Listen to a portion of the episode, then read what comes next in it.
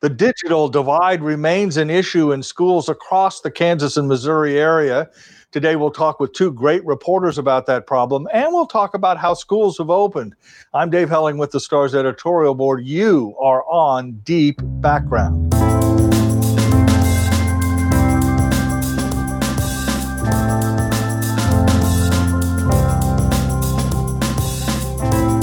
Well, greetings, everyone. You're on Deep Background for the Ides of September, September 15, 2020 in a year that none of us will ever forget, right, guys? That's right. As we go down in the history books, Dave Helling with the Stars editorial board, Derek Donovan, of course, uh, my colleague and friend at the editorial board, joins me as co host, and then two great reporters, Ray Rose Williams from the Star and Kevin Hardy from the Star as well. Guys, welcome to the podcast today. Thanks for having us. Well, we want to talk a little bit to, with Murray and Kevin about uh, the story uh, recently published uh, and other stories that have been published about the digital divide with uh, education in our region. Uh, and I'm interested in this subject a lot. I, in fact, I wrote about it back in when the schools were first shut down in the spring because it, it, just seemed like at the time, and we'll start with you, Kevin, it seemed like at the time the assumption was, well, everybody has a computer. Everybody has digital access. This switch over from in person learning to home learning will be as simple as pie, and it didn't turn out to be that way. Yeah, that's right, Dave. I mean, I think a lot of people understand the difficulties with internet connections in rural parts of Kansas and Missouri, but um, you know, it's also happening right here in, in urban neighborhoods. It's happening in Johnson County suburban neighborhoods. But you know, the access, even for as ubiquitous as internet feels nowadays, not everyone has that access at home in particular. Yeah, not only there's that a problem, Murray, but people don't have the computers they need. I mean, you need hardware to go with eh, eh, high speed internet. I mean, it just seems like no one was ready for this back in the spring. And here we are in the fall, and there's still huge, unacceptable gaps in how we reach students. Is that right? Yes, it is. I mean, in the spring when this happened, you're right. Everybody was sort of caught, caught up guard, and so they were scrambling, trying to get you know the hardware to the students. But like Kevin said, um, even after they got hardware to students, and um, what they didn't realize was just how uh, scattered and broken the access accessibility is you know and it didn't matter. It had nothing to do or little to do with your economic status. I mean it didn't matter whether you were poor. I mean they were figuring that there would be poor kids without but um, even middle class and upper middle class and when you start talking about everybody's now working from home and um, the demand is heavy and there were broke there were just broken spots all over the metro area where they either didn't have any access or they had scattered access. You know sometimes you do sometimes it's working sometimes it's not and it's just been a huge problem for kids trying to get their education remotely. Why is that, Kevin? Why, is it money? Is it lack of planning? Is it like lack of equipment? Is it lack of commitment to getting this done? What what has held back our progress? It's really all of the above. I mean, you have in some of these outlying communities, um, places like Spring Hill and DeSoto and Gardner, places that are in Johnson County and ostensibly you know growing and, and blossoming those communities still have a big struggle with their own providers trying to get them to expand because the cost to to expand fiber is so high nowadays that you really have to have a critical mass to make that work. And then in, in the inner city you have more just families who are struggling through the pandemic layoffs and furloughs. And you know some folks we talked to said that internet is a really easy bill to cut out because people have cell phones. They have other ways of accessing you know the, the web without the same reliability as maybe a cable cord at home. We wasn't and kevin i'll start with you and then go to murray wasn't google's uh, fiber supposed to solve this problem? I think we all had the assumption that Google Fiber would come in, the whole city would be wired, and this would not be. Murray, you're shaking your head. Yeah, but, but, Google Fiber is not everywhere. I mean, they were maybe they, they came in with that notion, but I mean, I'm in Independence currently, and we don't have Google Fiber out here. So I mean, it's just it, it is not it's not as expansive as people thought it was going to be. Yeah. so, so, relying that, on so relying on Google was probably not a good strategy, right? Yeah. That well, we'll just let Google Fiber build everything out, and we can do this right. going forward. So is it? But so how do you solve that though, Kevin? Is it money? Is it? I mean, what uh, again? What what? Uh, it seems like it's almost a house to house, hand to hand combat kind of thing. Right. I mean, you can go out into you know parts of Kansas and Missouri, and lots of small communities are facing the same thing where they just can't get anyone to invest because they're never going to make that money back on you know monthly bills. It's just like people compare it to rural electrification. It was the same exact challenge, which is the final mile is so expensive right. in sparsely populated areas, and and and there's a reluctance to invest there. And one of the problems that you have is that it's not necessarily a binary yes you have it or no you don't lots of these places have old telephone networks and they're running really sluggish internet off those telephone networks. So it's not as though they have nothing, but it's not reliable or high speed enough, you know, for kids to be on Zoom all day or for parents to work from home. So even in some of those communities that that are struggling, they have something, but it's not Google Fiber type quality. Yeah. Who who wants to fix this? Who's demanding? Is there anyone out there saying, "Hey, if we're going to do it this way, we're going to have to make sure that every student has equal access to uh, quality internet. I Anyone? think they're. I think they're waiting for um, the same thing everybody else is waiting for. It's like, okay, this is temporary, and can we hold on and make it through and deal with it later? Um, and I, I, I think that that's part of what's happening. Um, you know, they they just expect it to be temporary, and then and then we'll deal with that later yeah. down the road. It, it, that all made sense, Kevin. Again, in the spring, but by the fall, and I know a lot of school, and we're going to talk about this in a minute. But districts are going back, and in person is coming back. But by and large, it's arguable that you had three months to plan for this. Maybe it takes more than three months to fix these problems. And again, maybe it's too complicated to do sort of a, a you know, a mass wiring of a particular community or whatever. Yeah, I mean, I think the way that a lot of districts pivoted was, you know, by buying more computers and iPads and mobile hotspots like that. That's sort of the interim measure that a lot of those folks that are doing virtual learning took, um, because they're they I don't the like the reality is a school system can't fix the entire community's you know internet problems. They don't right. have the capacity to do that. But at the same time, they're trying to keep kids out of the school building for their own safety and the safety of the community. And what it's really done is kind of ironically brought some of these kids back together. I mean, we're seeing libraries and churches and YMCA's are kind of gathering spot, excuse me, gathering spots right now where folks are going to access the internet, which is just sort of ironic. Yeah, I mean, in, in, essence, they're putting a classroom together so you don't have to go to a classroom. Which right. I mean, obviously, it's not the same scale, but it's like yeah. that's the length the length that people have to take to get a reliable connection.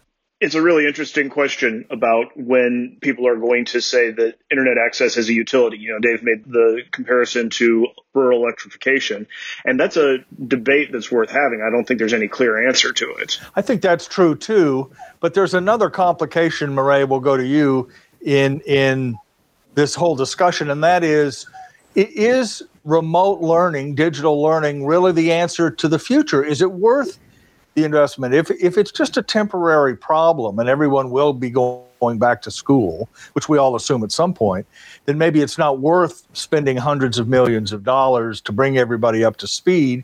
Do we have a sense uh, that this way of teaching works?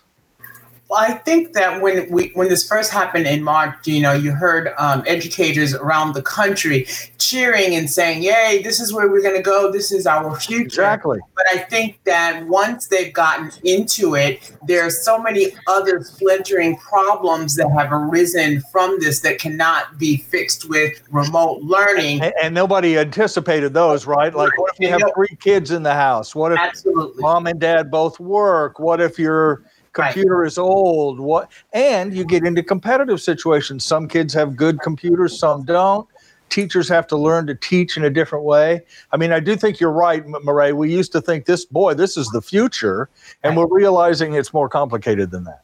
Yes, and I, but I also think that the good thing is that what has happened with COVID and this remote learning, remote teaching is some of the districts recognize that these are problems that have existed all along that they didn't recognize. For example, you know, you have a school district where you have some kids who have great access and some kids who don't. They didn't even realize the disparity before.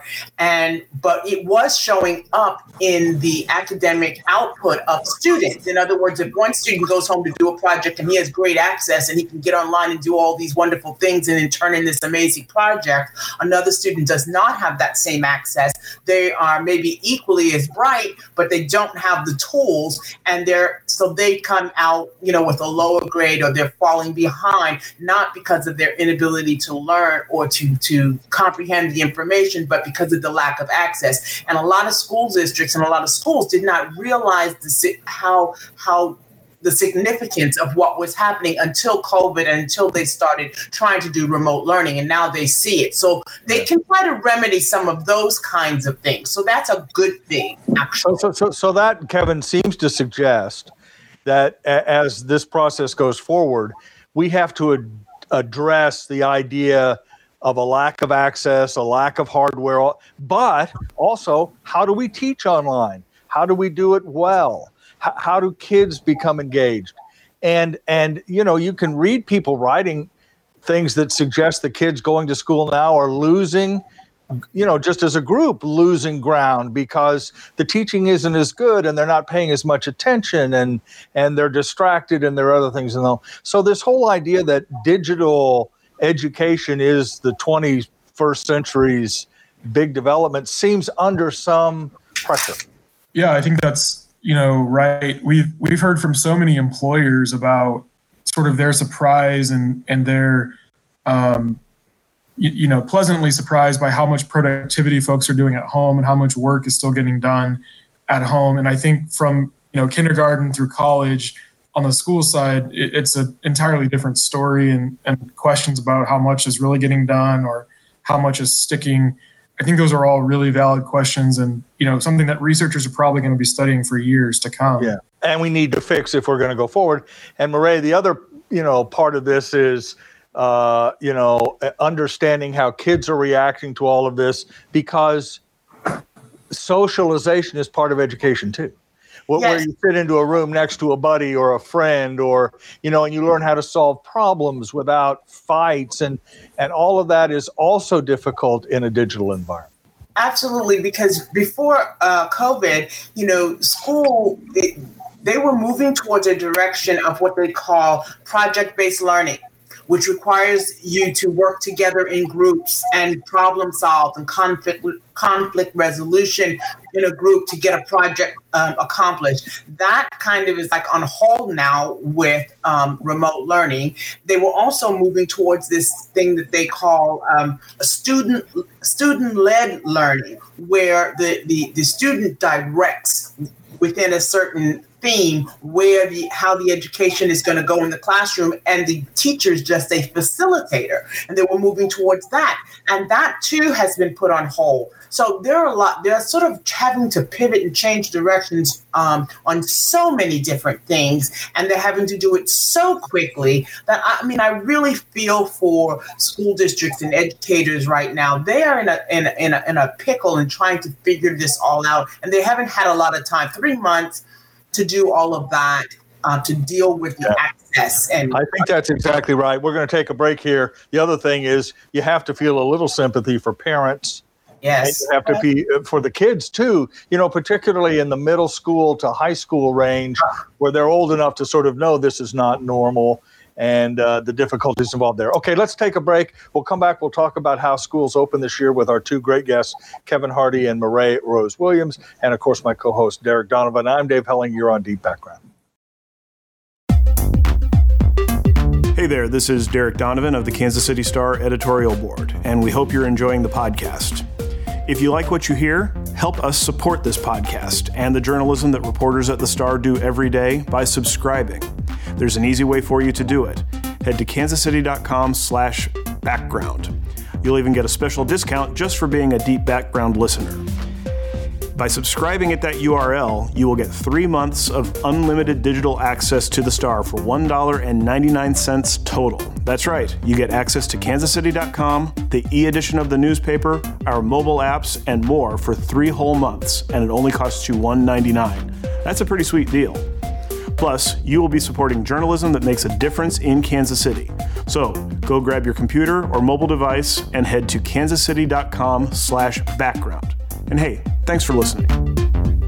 Okay, we're back. Dave Helling with the Stars editorial board. Derek Donovan, also with that illustrious organization, my co host. Great to have Derek with us as always. Kevin Hardy and Mará Rose Williams talking about the reopening of schools and the digital challenges that schools and educators are facing.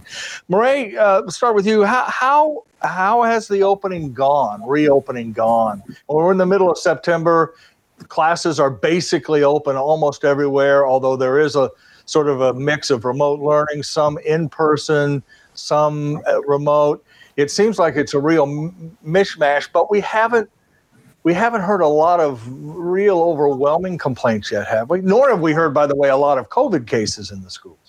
No, we haven't heard a, a lot of, of complaints, and you, but you do get mixed reviews, right? So you know there are some teachers who have really embraced this and are doing a fantastic job and have no fear and are trying different things, and the students will, as always, what you give them, they will tend to rise to that.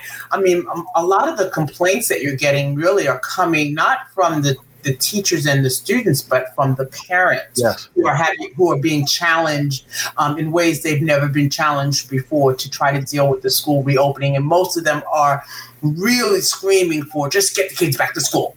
You know, get them in the classroom um, because that's what they know, and it's it's less of a uh, demand on them as a parent, right? Right, and and some parents have to work outside of the home, and so the school is really in essence a place for the kids to be all day kevin. And you you're the business reporter a business reporter. Uh, my guess is that businesses are kind of hoping schools get back to normal so that their employees can focus again. Is that you have a sense of that at all? Yeah i mean i think that so many of these businesses have been dealing with for months now their employees being somewhat um, uh, you know preoccupied with kids at home and family at home. So um, I know that that's really important for them to get their workforce back, whether it's remote, you know, at home or in the office. But you know, we've also you, we've heard from lots of parents that even when schools are virtual, they're sending their kids to their grandparents' house or to daycare or childcare because they have to get their own work done, or they work at a hospital, or they work ten hours a day at their computer. Exactly. So um, there, it's just complications all around for every party involved. It seems like. Yeah, and then Mará, the other thing that surprises has surprised me this fall is how much athletics is driving this conversation. Absolutely. I mean, uh, you know, in almost every district, the parents are protesting not to get classes going, but to get football going, or right. or golf, or gymnastics, or whatever. We had a lawsuit filed the other day by parents who want to attend a game, not just have their kids play, but actually want to be in the stands uh, should we be surprised at that? That that uh, that sports is. I mean, obviously, it's a passion for a lot of people, but it's just really surprised me that that's been the driving uh, energy in a lot of these districts. Well, it's more than passion. I mean, it is passion for a lot of people, but for like middle and high school students, particularly high school students, it is like their future. So, I mean, consider the fact that for some of these parents, they have been paying for their kid to belong to sports leagues since Forever. the child five years old. And Yeah. that child has put a lot of time and energy and effort into being the best that they can on the field. And then they get to their junior year of high school when all the difference is going to be made, you know, and suddenly there there's a question of whether they get to play and whether they get to train. And so parents are like, "Oh my gosh, this kid is 17 years old and for the last decade that's all they ever did and now suddenly that's going to go away and we're looking for it to be a scholarship to go to some major university. And it's so so it's more than just passion for them. It is um, you know it's they're thinking about the child's future. So i do understand that i don't get the idea i don't understand the whole let's sue the school district so we can bring auntie and grandma to the football game too. I don't i don't get that but i do understand why sports is particularly the major sports you know football baseball tennis those kinds of things are um, are really important to some of these students. And for some of them that's what keeps them in school. Yes, uh, uh, Kevin, do you sense this as well? And let me just throw out this sort of observation, which is that, you know, athletics are important, but no, no district is required to have a football team. I mean, you, it is an extracurricular activity, the same as band or speech or debate or whatever. And the idea that you would sue to insist that a district offer golf, you know, seems a bit incongruous. Sure, but I, I think, like Murray is saying, it's more than, uh, you know, sports are so cultural to us at this point, and you just look at the Chiefs and the Royals and how excited everyone was to have those sports come back, and you know, maybe if nothing else, it's a it's a distraction. It's something to focus on that's positive for folks, but um, it does it is interesting to see the how much um, in the school context sports are, are really driving the conversation for a lot of these Right, and districts. another way of saying another way of saying that is, you know, we were handing out you know accolades to the teachers and the parents and everybody else, but you have to feel a little sorry for administrators who are caught also in a rock and a hard place between this push from parents to play or to open up the schools and the chance of getting COVID. I mean, Murray, you know this. People, districts have been cutting nurses out of the budget for decades as Right. one of the places to save money. So you have some buildings, maybe a majority of buildings in most districts, with no nurse inside, literally. Right. And Absolutely. and and so how do you take everyone's temperature? How do you send a kid home who's got a cough? I mean that, you know, juxtapose that against hey, we need to play football, it becomes very difficult. Right, and and and that and that's what that's at the crux here is that these school districts, they, I mean, each parent, they're looking at their own agenda, their own child, and what they think is best for their own child.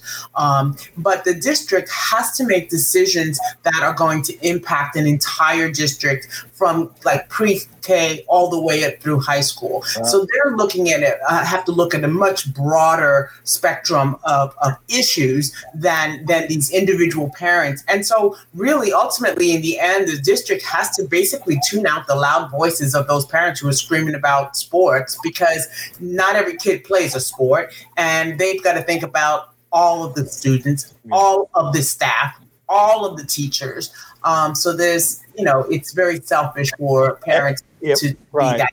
And then on top of that, Kevin, you you just have to overlay politics, Uh, you know, and people saying, "Hey, there is no COVID," you know, it's it's a Sure. ruse, it's a mistake, and masks are ridiculous, and and and pushback from the other side saying, "No, everyone should be in a mask," and and uh, you know, close schools and close the society. Uh, it, you know, when they write books about this uh, period, it seems to me like education will be uh, one of the main chapters of what what we've been talking about.